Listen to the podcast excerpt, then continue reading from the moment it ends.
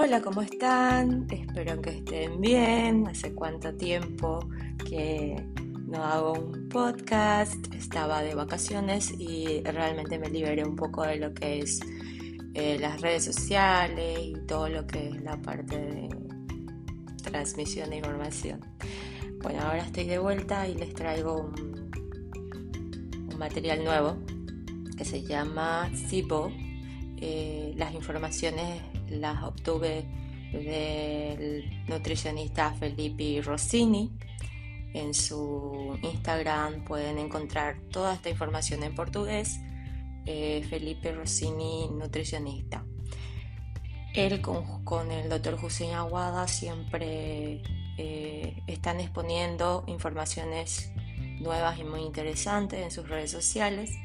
Entonces yo de ahí saqué las informaciones que hoy comparto con ustedes sobre SIBO, que las siglas están en inglés, es Small Intestinal Bacterial Overgrowth, que significa eh, supercrecimiento bacteriano en el intestino delgado. ¿Cuáles son los síntomas de esta enfermedad? Los síntomas son gases, distensión abdominal, dolor y, incómodo gastrointestinal, fatiga, mala absorción y deficiencia nutricional y mucos en las heces. En nuestro intestino grueso tenemos una colonia de bacterias esenciales para nuestra salud, nuestra microbiota intestinal, pero tenemos bacterias en diversas partes de nuestro tracto gastrointestinal, como en la boca, en el estómago, en el intestino delgado, grueso, pero la mayor concentración de lejos es en nuestro, intestino grueso, especialmente en el seco. Y es ahí donde ellas desempeñan la mayoría de las funciones importantes para la salud. Eh, absorción de nutrientes, producción de butirato, apoyo al sistema inmune, inmune, producción de vitaminas, todo. Nuestro intestino delgado es una parte del sistema gastrointestinal que es responsable de la absorción de los alimentos con auxilio del páncreas, hígado y vesícula. Normalmente existe una pequeña colonia de bacterias en el intestino delgado, pero en una cantidad mucho menor nada que se compare con el intestino grueso. Digo esto porque salgo del intestino grueso, que les digo donde hay muchas bacterias, y les comento que en el intestino delgado no están así, en comparación a lo que es en el intestino grueso. Y en algunas personas existe un número mayor de bacterias en el intestino delgado y esto causa algunos problemas. Y es ahí donde surge el SIBO, que es de lo que estamos hablando hoy en este podcast. El exceso de bacterias en el intestino delgado causa fermentación de compuestos de la dieta antes de la hora. Y esto lleva a la mayor producción de gases como sulfito y de hidrógeno y metano, por ejemplo. Existen básicamente dos patrones de SIBO. SIBO-C, que es un patrón más asociado a la constipación, y el SIBO-D, más asociado a la diarrea. Se tiene también una mezcla de los dos con alternancia entre uno y otro. ¿Por qué ocurre esto? El SIBO se puede desenvolver cuando hay una quiebra o un rompimiento en la barrera de protección del intestino y las bacterias e, empiezan a proliferarse en el intestino delgado. ¿Cuáles son los factores de riesgo de que suceda esto?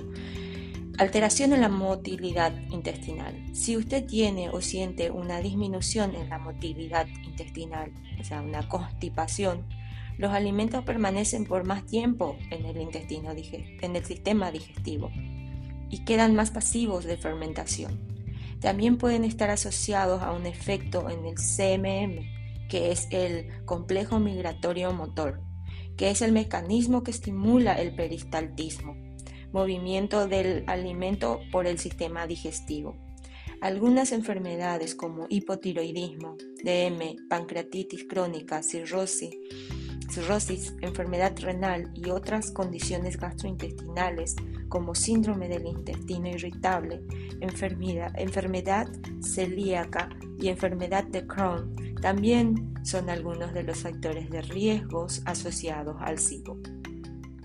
Los factores de riesgo eh, asociados al SIBO está la infección intestinal, la intoxicación alimentar, uno de los mecanismos propuestos para el desarrollo de SIBO es después de una intoxicación alimentar, que aprovecha la diarrea, pererí, la bacteria responsable toma residencia en el intestino delgado y abre camino para otras bacterias, para que otras bacterias colonicen el intestino delgado y establecer un cuadro de SIBO. Las alteraciones anatómicas en el sistema digestivo también pueden llevar al acúmulo de bacterias en ciertos locales, como por ejemplo el efecto de la válvula en la válvula ileocecal, ocasionado eh, migración, ocasionando migración del contenido que estaba en el intestino delgado, generando un aumento de la concentración de bacterias en, este, en el intestino delgado. Fístulas y obstrucciones parciales o obturaciones parciales en el intestino también pueden aumentar el riesgo. Mala alimentación. El consumo excesivo de carbohidratos refinados y azúcares pueden alimentar bacterias nocivas que pueden comenzar a proliferar en el intestino delgado. Y una, dieta, rica en gorduras malas puede comprometer la barrera intestinal favoreciendo un cuadro de disbiosis. Y recordando que toda SIBO se caracteriza como una disbiose, pero ni toda disbiose será una SIBO H. pylori y gastritis tienen que ver con SIBO? Sí, porque si tienes pylori, tú tienes baja producción de ácido, por ende tienes un, un riesgo enorme de SIBO y 100% de seguridad que tendrás una disbiose bien pesada. El diagnóstico se puede hacer a través de una anamnese, anamnese detallada donde se investiga los principales síntomas, entre ellos gases, distensión, dolor y desconforto abdominal, diarrea, constipación, fatiga, intolerancia alimentares, deficiencias nutricionales, presencia de muco en las heces, además de síntomas extraintestinales como el dolor de cabeza, problema de piel, falta de concentración, pérdida de peso y fatiga. Es un gran rompecabezas. También se puede hacer algunos tests test nutricionales como el test de hidrógeno expirado. En este estudio se evalúa la producción de gas hidrogenado en la respiración para verificar el supercrecimiento bacteriano. En ese estudio una muestra de aire expirado se es recogido en un pequeño aparato similar a un bafómetro después de que el paciente toma una solución fermentada de lactosa, lactulose o fructosa. La lactulose es el marcador más confiable. Muestras de ar expirado serán colectados a cada 10 o 30 minutos, donde el test puede durar de 2 a 4 horas. La idea es que después de consumir esa solución, nuestras bacterias comiencen a fermentar y entre los subproductos está el hidrógeno. Ese hidrógeno producido por las bacterias es absorbido eh, por la mucosa intestinal a través de los vasos sanguíneos y son transportados por los pulmones donde expiramos eh, el, expiramos a través de la respiración, donde será recogido para el análisis por el aparatito. Si los valores de hidrógeno expirado son muy altos, es en un cierto periodo de tiempo significa que se ha fermentado hay fermentación excesiva de bacterias antes de la hora.